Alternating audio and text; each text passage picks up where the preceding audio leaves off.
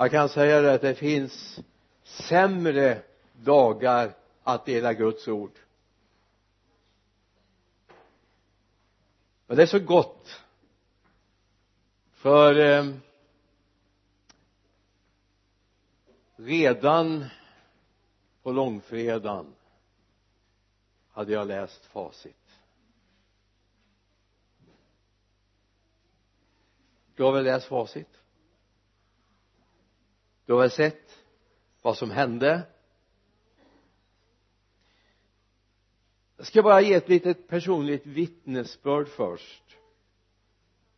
Jag har ju haft förmånen att växa upp mitt i den kristna myllan. Så jag kunde ganska tidigt i stort sett ha bibelstudier över de flesta ämnena i bibeln. Jag kunde det som en utantilläxa jag hade varit en mycket mycket lyhörd liten ung grabb som satt inklämd mellan mamma och pappa på gudstjänsterna. Minns förkunnare som jag när jag påminde min mamma sen så länge hon levde så jaha var han här? Var han här och predikade? Vem är det? Hon hade inte pejl på det sättet. Men jag det hade präglat mig. Så jag kunde väldigt mycket. Men jag saknade någonting. Det räcker inte med kunskap. Jag menar vi kan väldigt mycket jag menar jag vet väldigt mycket om Mount Everest men jag har aldrig varit där. Jag har ingen bild av det. Men jag vet hur, hur högt det är och hur ofta det är snöklätt och hur hur det varierar med snön smälter och så vidare beroende på vad som händer. Men det är inte samma sak som har varit där och sett det upplevt det jag har inte ens sett Kebnekaise Stadsberget i Kiruna. Men jag har läst om det. Och jag har sett bilder av det. Och topparna som finns uppe i norr men jag har inte varit där. Marsfjället har jag sett. Det har jag en bild av. Det är otroligt vackert. Enormt vackert. Oavsett om du ser det uppifrån Dikanäshållet eller du ser det från Stekenjokkhållet så är det otroligt vackert. Eller om du kommer till Fettmomack och ser detta enorma massiv. Det har jag en bild av. Så här var det med, med kunskapen i Guds ord. Jag kunde det men jag hade ingen bild av det det var ingenting som fanns i mitt hjärta mer än massa siffror och kunskap och namn och så vidare. Och det här är så viktigt. Påsken kunde jag väldigt mycket om. Jag var med och jublade. Vi hade en mycket några stycken unga bröder i vår församling som var väldigt uppfinningsrika. Eh, jag ska inte berätta allt vad de gjorde men vi hade en läktare precis som här och sen hade de spänt en eh, lina från det hörnet till det hörnet. Och där kom det diverse grejer infarande under gudstjänsterna ibland. Med lite ljudeffekter och så vidare. Det var änglar och det var sputnikar och det var beroende på vad som hände i världsvärlden så jag fick ju sådana bilder. Men den dagen Gud grep tag i mitt hjärta och flyttade in där så flyttade han in med hela sin kunskap och han gav mig en bild av vem Gud är. Så ha med det här nu. Vi ska tala idag om den uppståndne Jesus. Amen. Och jag kan bara säga det att när vi kommer att röra vid de här sidorna så kan du sitta här och få bli frälst. Du kan sitta här och bli helad. Du kan sitta här och bli uppfylld av den helige ande. Inte därför att jag är jag utan därför att Guds ord är Guds ord därför att det är något levande vi ska röra vid. Vi går till Lukas evangeliet 24 kapitel. Vi måste ju få läsa det här igen va? Vers 1 till och med vers 8 Lukas 24 1 till 8 på den första dagen i veckan gick de tidigt på morgonen till graven med de välluktande kryddor som de hade gjort i ordning de fann att stenen var bortrullad från graven och gick in men fann inte Herren Jesu kropp. När de inte visste vad de skulle tro då stod två män i skinande kläder framför dem. Kvinnorna blev förskräckta och började, böjde ansiktet mot marken men de båda männen sa varför söker ni den levande bland de döda? Han är inte här. Han har uppstått. Kom ihåg vad han sa till er medan han ännu var i Galileen. Han sa att människosonen måste utlämnas i syndiga människors händer och korsfästas och uppstå på tredje dagen. Då kom de ihåg hans ord. Vad är det de säger? Vad gör ni här? Varför söker ni den levande här bland de döda? Han är inte här. Han har uppstått. Vi ska gå till Hebreerbrevets tolfte kapitel också. Till vers 2 till 3 Hebreer 12 2 till 3 och låt oss ha blicken fäst vid Jesus trons upphovsman och fullkomnare som istället för den glädje som låg framför honom utstod korsets lidande utan att bry sig om skammen. Och så kommer det. Och som nu sitter på högra sidan om Guds tron. Tänk på honom som måste uthärda sådan fiendskap från syndare. Annars tröttnar ni och tappar modet. Amen. Jag skulle vilja börja så här och säga att det är ett väldig skillnad på påsk idag och på 50 eller 60-talet när jag växte upp. Alltså vi, vi förfasar oss i vårt land idag över religiösa lagstiftningar som vi har framförallt i de islamistiska länderna men vi hade religiös lagstiftning i vårt land också på 50-60-talet lagar som sa vi får inte ha kaféer öppna vi får inte ha teatrar på långfredagen vi får inte ha biografer på långfredagen det var tvungen att vara stängt inga affärer fick absolut inte vara öppna varken söndag eller på långfredagen det var möjligtvis om man hade det började ju komma sådana här små kvartersbutiker eh, sådana här närköp så kunde man någon gång fram på 70-talet få börja ha dem öppna i Sverige. Vi hade religiösa lagar. Långfredagen då var det alldeles tyst. Man kunde ju höra fågelsång då. De kunde de inte lagstadga bort så de fick ju faktiskt kvittra på även en långfredag.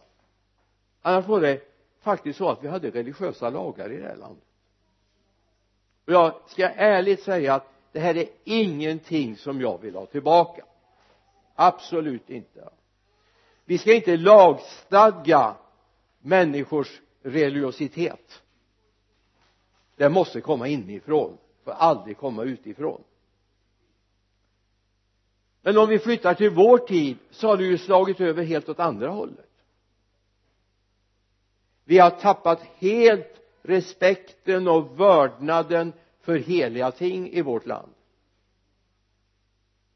Man har ingen respekt för vad Gud har gjort, sagt eller vad han betyder. Och det är viktigt att vi inte tappar den respekten men det är klart tror man inte på Gud så ska vi inte tvinga dem att göra ytliga saker. Det måste komma inifrån. Det är inte svenska riksdagens uppgift att stifta lagar för att människor ska bli religiösare. Det är den kristna kyrkans uppgift att väcka människor över att det finns en Gud och som alla människor ska göra räkenskap för. Så det vi behöver upptäcka det är en helig Gud. En Gud som längtar efter att få umgås med oss. En Gud som vi upptäcker han är alltid närvarande. Det får aldrig finnas en skillnad mellan hur vi beter oss i kyrkan på söndagen och hur jag beter mig på måndagen på jobbet. Gud är alltid en närvarande Gud för den som älskar honom. Och jag älskar ju honom både på måndagen och söndagen, eller hur? Till och med fram på fredagskvällen älskar jag honom. När jag är trött efter hela veckans jobb va? Gud, vår Gud är en närvarande Gud. Och jag vill vara med honom. Därför jag har fått kärlek till honom därför att han älskade mig. Ty så älskade Gud världen står det i Johannes 3.16 ty så älskade Gud världen att han till och med utgav sin enfödde son. För att var och en som tror på honom inte ska gå förlorad utan ha evigt liv.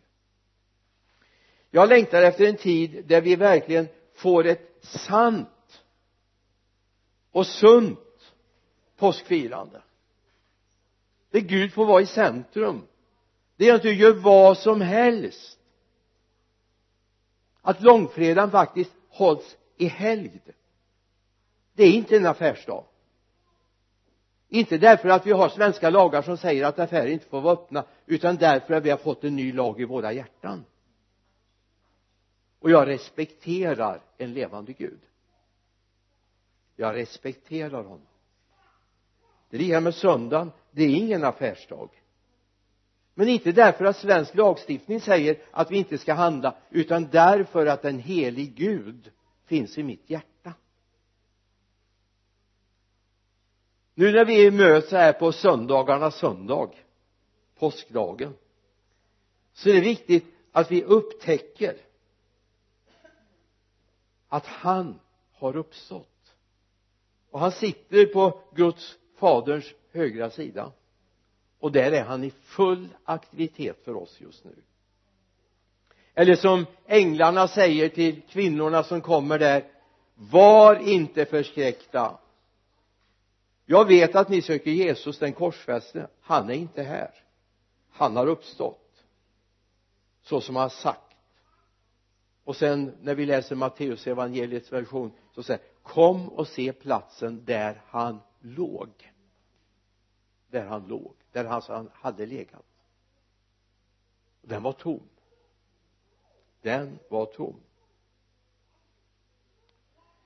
Kom ihåg att vi har en som mår väldigt illa på långfred eller på påskdagen.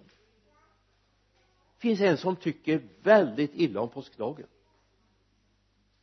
och ju mer du älskar påskdagen ju mer tycker han illa om den. Det finns en som blev så i grunden besegrad.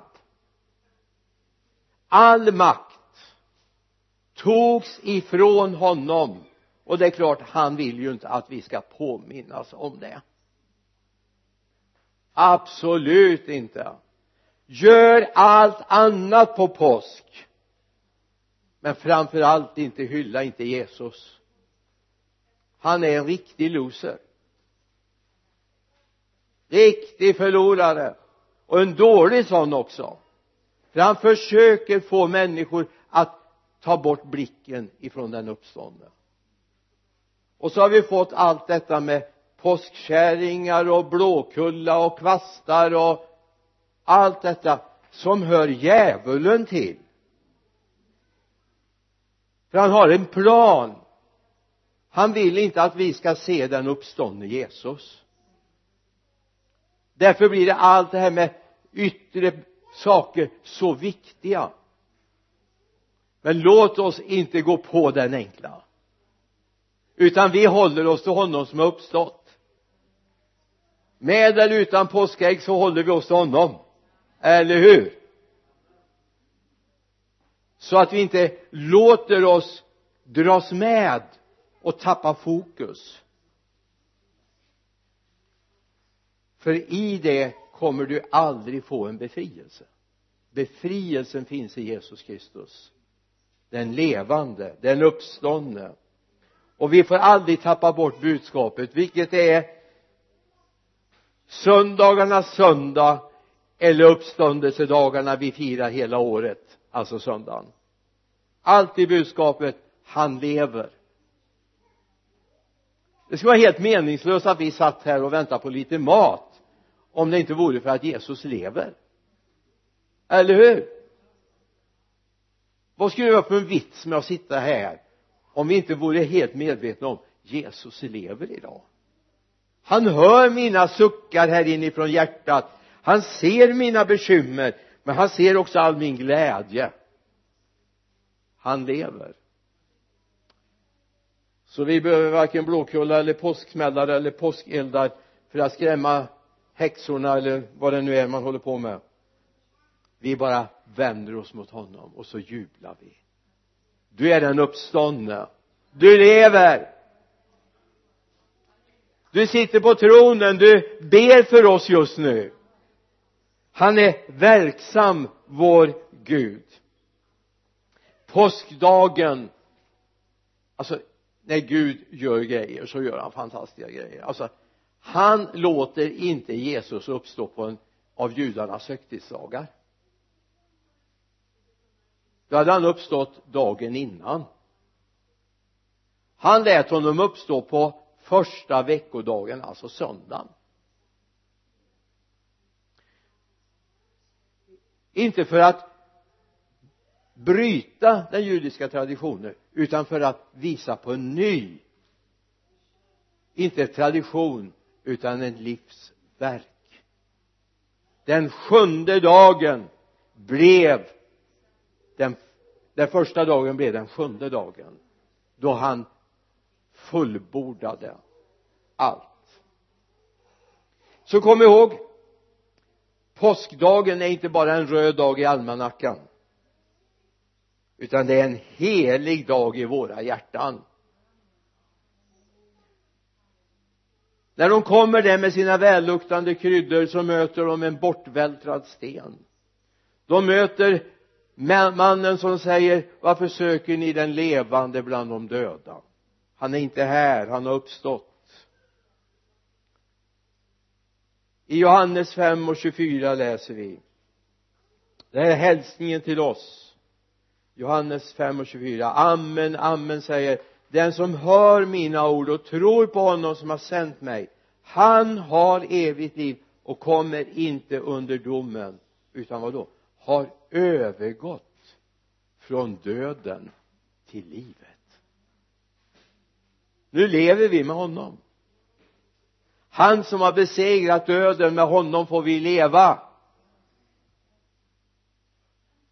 Och vi ägnar inte så mycket tid åt djävulen utan vi ägnar tid åt honom som har besegrat djävulen. Honom vill vi vara med. I andra Timotebrevets första kapitel verserna 9, 10 andra Timoteubrevet 1, 9, 10 då står det han har frälst oss och kallat oss med en helig kallelse. Inte på grund av det som vi har uträttat utan i kraft av sitt beslut och sin nåd som han har gett oss i Kristus Jesus från evighet. Och som nu har blivit uppenbarad när vår frälsare Kristus trädde fram han har gjort slut på döden och fört liv och oförgänglighet fram i ljuset genom evangelium. Halleluja. Påskdagen är en segerdag. Och vi har del i den. Vi får liksom säga tack Jesus för att vi är på segrande sidan.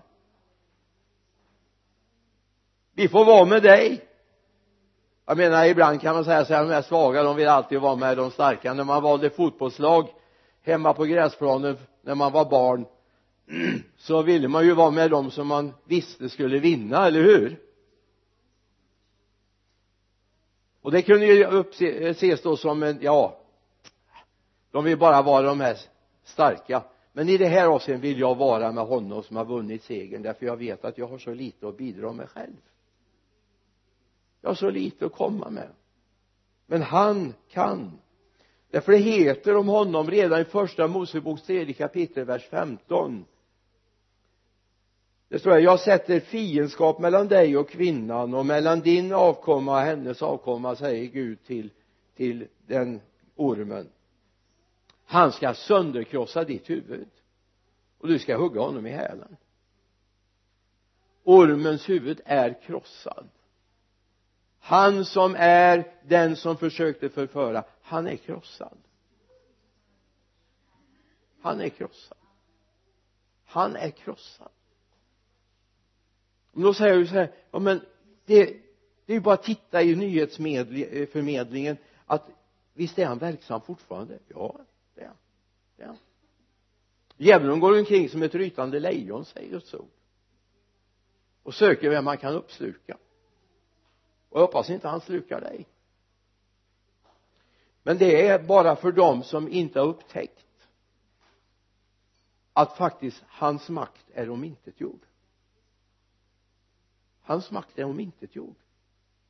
Och därför är det så viktigt att vi som har upptäckt det att vi ber för dem som ännu inte har upptäckt det. Vi behöver be för de konflikter som är i världen där djävulen verkligen är verksam idag. Vi har Jemen nu Syrien. Vi skulle kunna titta på Ukraina och så vidare. Varför låter Guds folk det pågå som det gör? Varför står inte de kristna på barrikaderna? När striderna var i Estland, Lettland, Litauen jag var där strax i det skedet så berättar de med gripenhet de kristna i Augenskana baptistmenighet i Riga som vi var tillsammans med. De visade oss var barrikaderna var byggda där de ryska trupperna gick in och tänkte på nytt annektera det här landet som längtar efter frihet. Vad gjorde de? Jo ungdomarna i församlingen ett femtiotal ungdomar gjorde två saker. De kokade kaffe bakade bullar. Det är bra stridsmedel vet du. Oj oj oj vad verksamt det är. Och så ställde de sig mitt emellan frihetskämparna och de eh, sovjetiska trupperna. Och så gick de åt båda håll och delade ut kaffe och bullar. Medan en grupp stod mitt emellan och lovsjöng Gud det här blev ingen skottlossning vid parlamentet i Riga där man hade förväntat sig att de skulle gå in och eh, annektera parlamentet och regeringsbyggnaderna. Jag har varit och sett det. Där lovsjöng man Gud. Och Gud är stark. Gud är mäktig. Han kan göra mer än vad medlare kan göra därför han sitter på tronen den verkliga tronen för hela världen. Och därför bör de kristna upp på fötter och be vi som har möjligheten att göra det. Varför det? Vi tror på segerdagen. Vi tror på segerdagen som inte är dagen D som det var efter andra världskriget utan det här är dagen K Kristus. Den uppståndne. Jesus var inte i graven. Den var tom. Vilket budskap vi har att förmedla egentligen. Det tomma budskapet som är innehållsfullt. Eller hur? Säg mig något mer tomt som är så innehållsfullt som den tomma graven och det tomma korset.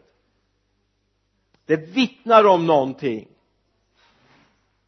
det vittnar om att det fanns kraft i honom som gav sitt liv och som han säger också tog tillbaka det.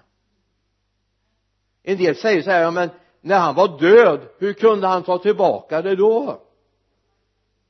Men Jesus var inte andligen död. Det var bara kroppen som var död. För kroppen var det som hörde den här skapelsen till. Det var därför han fick en kropp genom Maria för att när kroppen var död så kunde han bestämma i sin ande igen. I sin ande gick han omkring och predikade och gjorde oro i djävulens fästen vet du. När vi tänkte att nu var det stilla och lugnt de satte vakter runt hans grav. De flydde. När han kom tillbaka igen. Han lämnade Severin Carl Gustaf Severin berättade vid ett tillfälle om någon som frågade ja men hur kunde Josef låna ut sin grav som han hade kostat på så mycket? Och svaret var från någon som lyssnade ja men det var ju bara för en weekend. Det var bara för en weekend han lämnade ut graven. Han hade ju den sen igen. Linderna var ju i ordning inlagda till och med. Alltså Jesus var inte andligen död. Det fanns en lära en gång i tiden där man predikade att Jesus var andligen död. Men min bibel säger att han gick ner i dödsriket och predikade för de fångar som blev kvar efter Noas dagar. Och befriade dem som lyssnade till budskapet. Så han var inte död men kroppen var död kroppen hade lidit.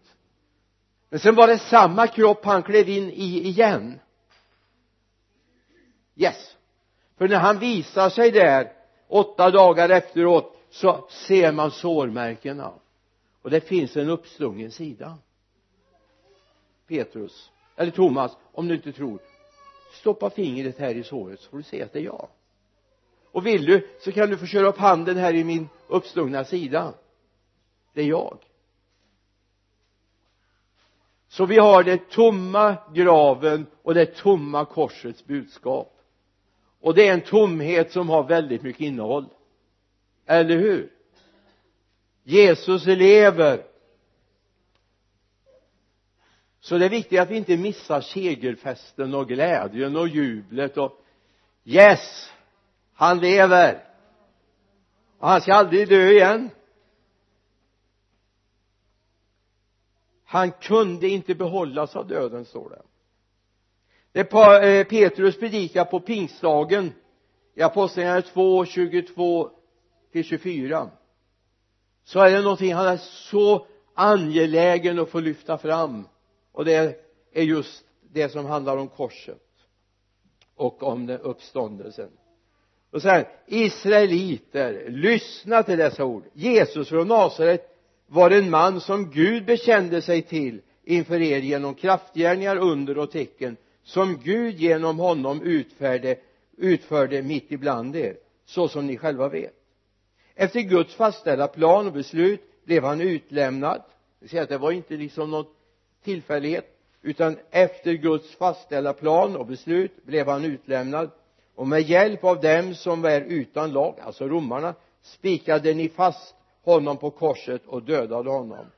Men honom har Gud uppväckt och löst ur dödens vånda eftersom det inte var möjligt att han skulle behållas av döden. Det var inte möjligt. Alltså, jag ska inte vara lika dramatisk som en som jag hörde predika över det här en gång. När han talade om hur hela dödsriket fick kvällningar därför det var någonting väldigt olämpligt i dödsriket. Du får tänka vidare själv. Därför det var inte möjligt för döden. Och kanske det var så att precis som det var med fisken som vi läser om i Jona bok det andra kapitlet vers 11 då står det att Herren talade till fisken. Och den kastade upp Jona på torra land. Därför att fisken till och med upplevde att det var någonting osmältbart som fanns i hans mage. Därför det var en profet. Och han hade inte gjort sitt uppdrag klart.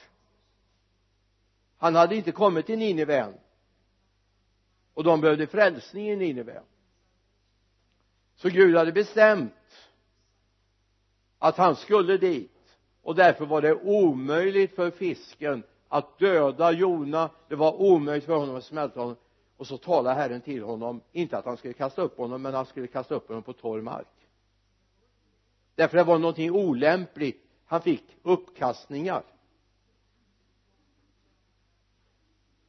Och kan hända att det var så att Gud fader sa till döden döden det här kommer aldrig gå vägen. Du får kasta upp honom igen. Det var omöjligt för död och liv är oförenligt. Det går inte att behålla döden eller livet i döden.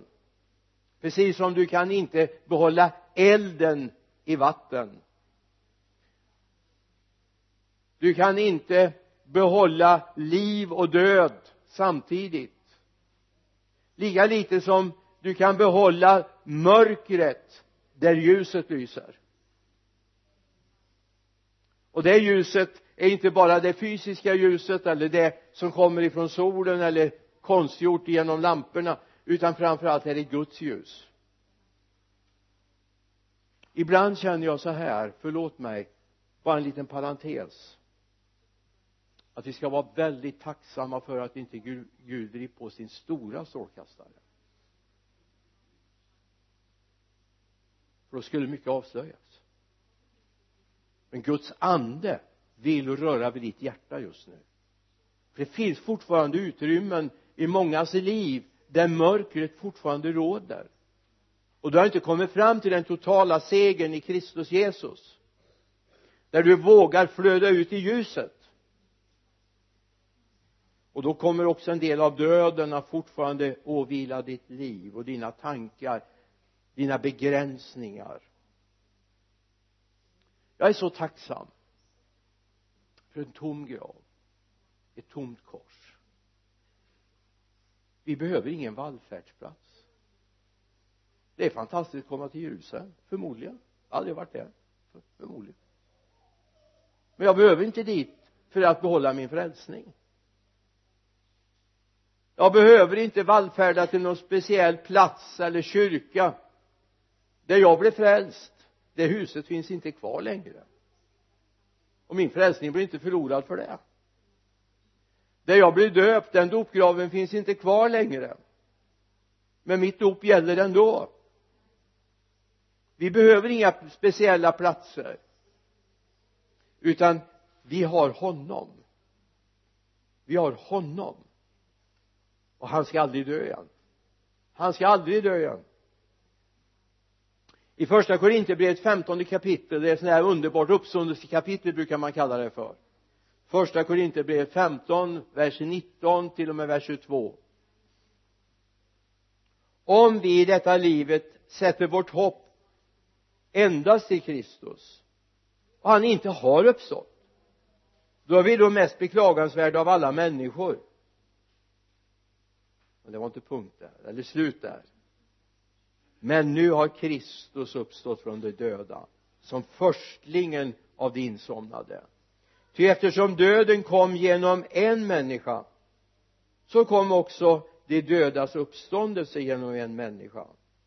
Liksom i Adam alla dör så skall också i Kristus alla göras levande. I Kristus ska alla göras levande har han fått gjort dig levande? Alltså vi kan ha det kristna livet som en tradition men vi kan också ha det som ett liv. Och det är en väldig skillnad. En tradition där det är viktigt att man gör allting rätt att man eh, ber sina böner vid rätt tid man läser i en viss ordning sin bibel.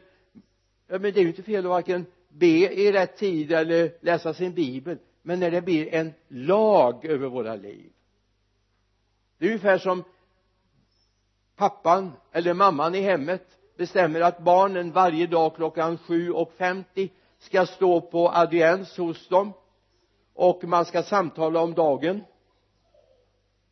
Kommer man 7.51 så är det stängt. Då går det inte. Och sen har man ett pass någon gång vid 19.38 också den ena barnet 1938 det andra 1942 får man sin audiens innan nattgåendet? Och så håller man det. En del har sitt kristna liv på det sättet. Man är liksom bunden i det. Alltså du ska säga att min bibel säger att vi ska be jämt. Alltid vi ska alltid umgås med honom.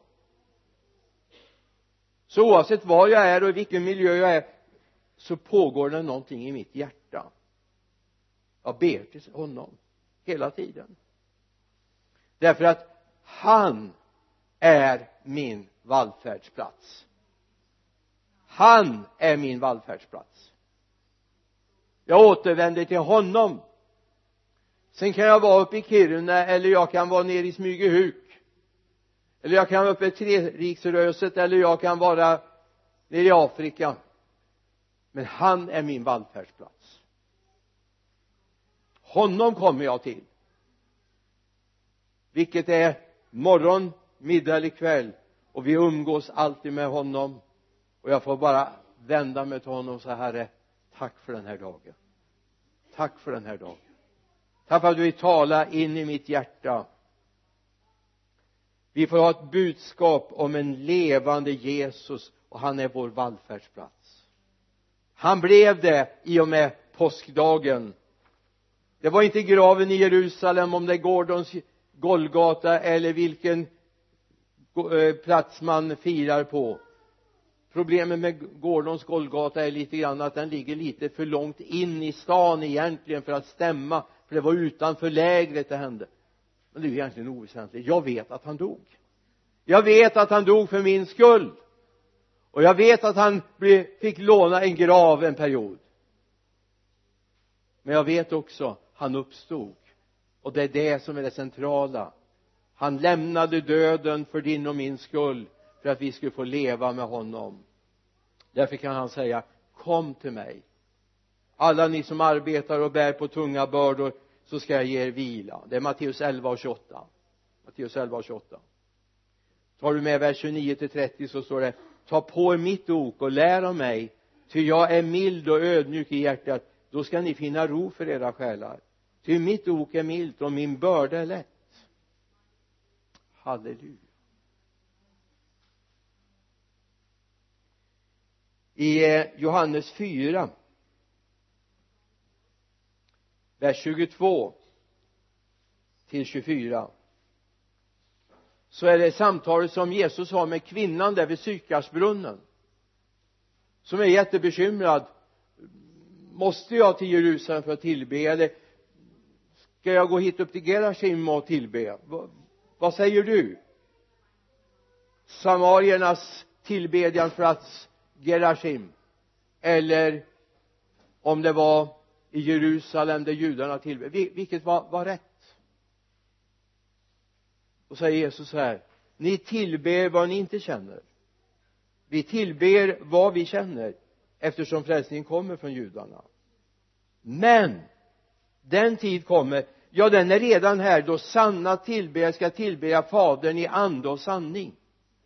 Ty sådana tillbedjare vill fadern ha. Gud är ande och de som tillber honom måste tillbe i ande och sanning. Det här är ett steg till. Det här är ett steg till. Lyssna. Du ska ta ett steg till i din tillbedjan. Alltså tillbedjan kan komma härifrån. Jag räknar ut vad jag ska tillbe. Jag räknar ut nästan åt vilket håll jag ska vända mig. Jag, jag räknar ut hur jag ska formulera mig. Gott. Men det räcker din tillbedjan ska komma här inifrån. Då blir det inte yta. Utan då blir det någonting som är en hjärtesak för dig. Tillbedjan är en hjärtesak för dig får jag bara ställa en sån där väldigt eh, intim fråga? Du som nu har man eller hustru när du säger till honom eller henne att jag älskar dig så har jag en fråga. Gör du det härifrån du vet att det ingår i programmet att jag ska säga det fem gånger per dag minst. Jag älskar dig. Även på morgonen när hon inte har hunnit göra sig i ordning än men frågan är kommer det härifrån? Eller kommer det härifrån? Det finns allt för mycket som bara kommer ifrån vår tanke. Någonting vi har programmerat oss. Som bönerna man ber med sitt radband. Ja visst det är jättebra att man ber. Men frågan kommer det härifrån eller kommer det härifrån? Sanna tillbedjare som tillber honom i ande och sanning. Som tillber inifrån och inte utifrån.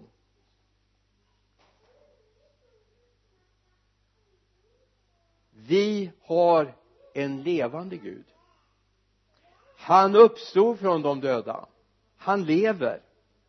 Det är inte bara någonting som hände under några ögonblick en stund utan det är någonting som jag kan vakna med varje morgon.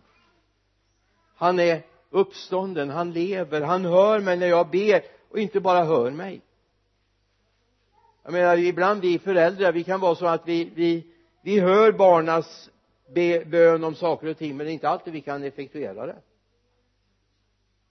Jag menar om de ber att vi ska hämta ner månen så är det ju inte så enkelt. Du hade fått en sån förfrågan fick jag en gång av en av våra barn som tyckte månen var så fin och vill se den på närmare håll. Ligger någonting i det alltså? Den är fin.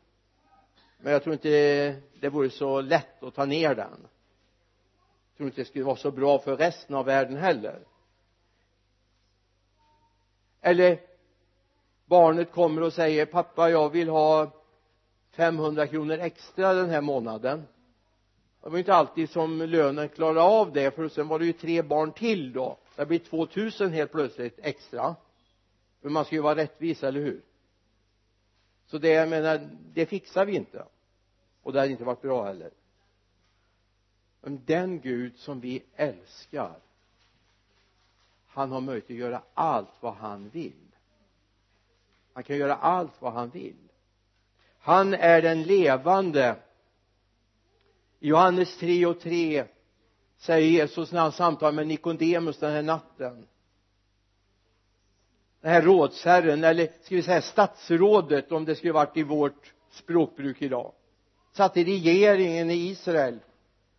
Han har så mycket om sig eller också var han blyg. Jag vet inte vilket det står inte. Men han kommer till Jesus en natt.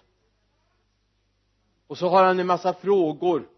Och så säger Jesus någonting centralt. Du har det i Johannes 3 och 3 amen, amen säger jag dig. Den som inte blir född på nytt kan inte se Guds rike. Och det är problematiken många människor har. Vi kan lära oss saker här uppe men när vårt hjärta börjar se det jag börjar upptäcka att jag har faktiskt en levande Gud en Gud som faktiskt lyssnar på mina böner. När jag upptäcker det inte bara som en utantilläxa utan hela mitt hjärta säger men han hör dig. Han hör dig. Och ibland är det faktiskt så att även jag kan kasta iväg böner till honom som han bara säger nej. Det är också ett bönesvar. Har du upptäckt det? Att till och med nej är ett svar. Det är inte ett argument alltså. Det är ett svar. Annars lärde jag mig en gång till när jag gick sån här säljkurs att alla argument som vändes emot det var inte ett nej. Utan det var bara att jag skulle trigga ännu bättre och tala om ännu mera förmåner med att ta det här ta det här erbjudandet. Sen har jag aldrig varit någon bra säljare. Aldrig. Jag har inte lyckats. Utan det har varit hushållskassan som har gått åt istället. Vår egen alltså. Det finns en Gud som är levande och när vi får se honom genom att vi är födda på nytt när det nya livet i oss börjar se hans verklighet då ser vi att vi har en kärleksfull Gud som faktiskt är beredd att ge oss väldigt mycket. Väldigt mycket. Alltså vår Gud är inte en automat. Jag vet inte hur många gånger jag har sagt det men en del har fått för sig att Gud är som en automat. Stoppa i tre bönor och så får du ut en Coca-Cola. Nej ett bönesvar. Det är alltså vår, vår Gud är inte sån. Fem böner så får du bättre bönesvar. Nej. Vår Gud är en kärleksfull Gud. Han kan till och med höra ditt rop i nöd. Så hör han dig. Och han svarar på din bön när du ber till honom. Så här skriver Paulus i romarbrevet det sjätte kapitlet vers 5 till 8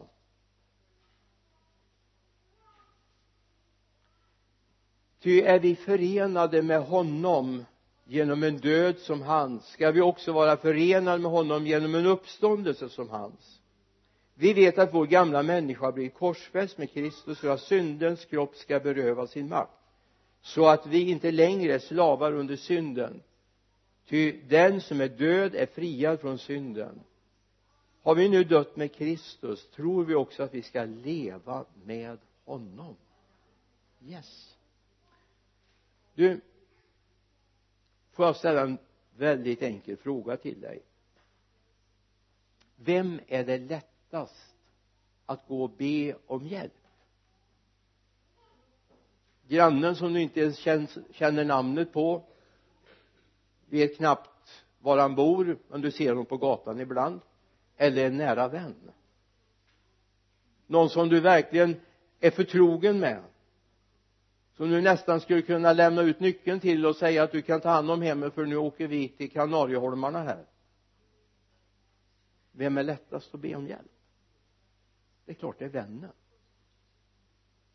Alltså när, när Gud blir vår vän som vi släpper in på livet som vet både förtjänster och svagheter i våra liv visst är det enklare att be honom om hjälp än någon som är en främling. Tyvärr är för många Jesus Kristus alldeles för mycket främling. Och då blir det inte det naturligaste. Då, då försöker vi lösa det här i, i världen och, och få hjälp eh, om det gäller sjukdom eller gäller konflikter och så vidare. Vi försöker lösa det på den här världens sätt. Men när vi är förtrogen med honom då är det så naturligt att vi vänder oss till honom och de här sista veckorna har vi fått se sådana här märkliga bönesvar. Där vi har enkelt bett till Gud. Och så bara i sin kärlek har han bara gett det. Inte som en prestation eller motprestation utan därför vi älskar honom och han älskar oss. I Efesierbrevets andra kapitel så berättar Paulus för församlingen i Efesos så här. Efesierbrevet 2, 4 till 7 då säger men Gud som är rik på barmhärtighet har älskat oss med så stor kärlek också när vi ännu var döda genom våra överträdelser att han har gjort oss levande tillsammans med Kristus. Av nåd är ni frälsta. Ja han har uppväckt oss med honom och satt oss med honom i den himmelska världen i Kristus Jesus för att i kommande tider visa sin överväldigande rika nåd genom godheten mot oss i Kristus Jesus. Yes. Wow. När man börjar upptäcka det här att det här är sant. Jag är mycket medveten om att jag finns här så med båda fötterna i baptistkyrkan i Vänersborg idag. Men jag vet mitt hjärta. Det är med honom i den himmelska världen det är med honom i den himmelska världen. Vilket gör att det är mycket bättre att be utifrån hjärtat än utifrån hjärnan. För hjärnan talar om för mig alla att det går inte, det funkar inte, nej men så kan du inte be och så vidare. Mitt hjärta fördömer mig aldrig. Även om jag är lite bräcklig och svag och har lite svårt att förklara saker och ting för Gud så behöver jag inte det. Hjärtat fördömer mig aldrig. Utan jag får vara frimodig inför Gud så jag hoppas att du upptäcker att han har satt dig med honom i den himmelska världen. Du finns mitt i alla bönesvaren. Du finns på den segrande sidan i himmelen tillsammans med honom. Hoppas du känner och upplever det. Du är levande jord tillsammans med honom. Det är inte bara han som lever. Det är inte bara han som har uppstått. Du har uppstått också. Ja, det är nästan så jag förväntar mig ett litet halleluja eller amen eller sådär men det ska ju inte störa. Inte alls. Jag blir inte störd. Det kan bli som Hjalmar Karlsson ifrån Emmaboda. Jag hade honom på ett bibelstudium. Ja, jag höll inte bibelstudium det var en kollega till mig som höll det. Han satt längst bak som han alltid gjorde Hjalmar en gammal kolportör nu till hög ålder kommen hängde på bänken framför så här och så blev man väldigt salig så han sa halleluja så halleluja och brodern som höll bibelstudion sa broder Hjalmar var det någonting du ville säga? Då reser han sig upp och så sa han jag ville säga halleluja om det passar sig sa han. Och det gjorde det. Det passade sig. Det var ingen som blev störd av det. Det skulle inte jag bli heller. Du är älskad av honom. Du är älskad av honom du är älskad av honom. Och nu nu ska jag göra dig lite besviken. Inte för att du är så duktig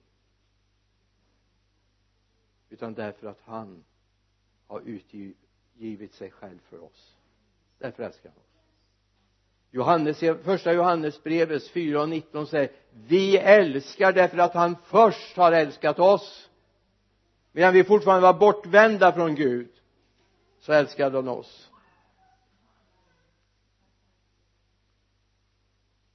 Och Gud har beslutat att ta dig i sin vård. Gud har beslutat det. Du kan få vara med honom.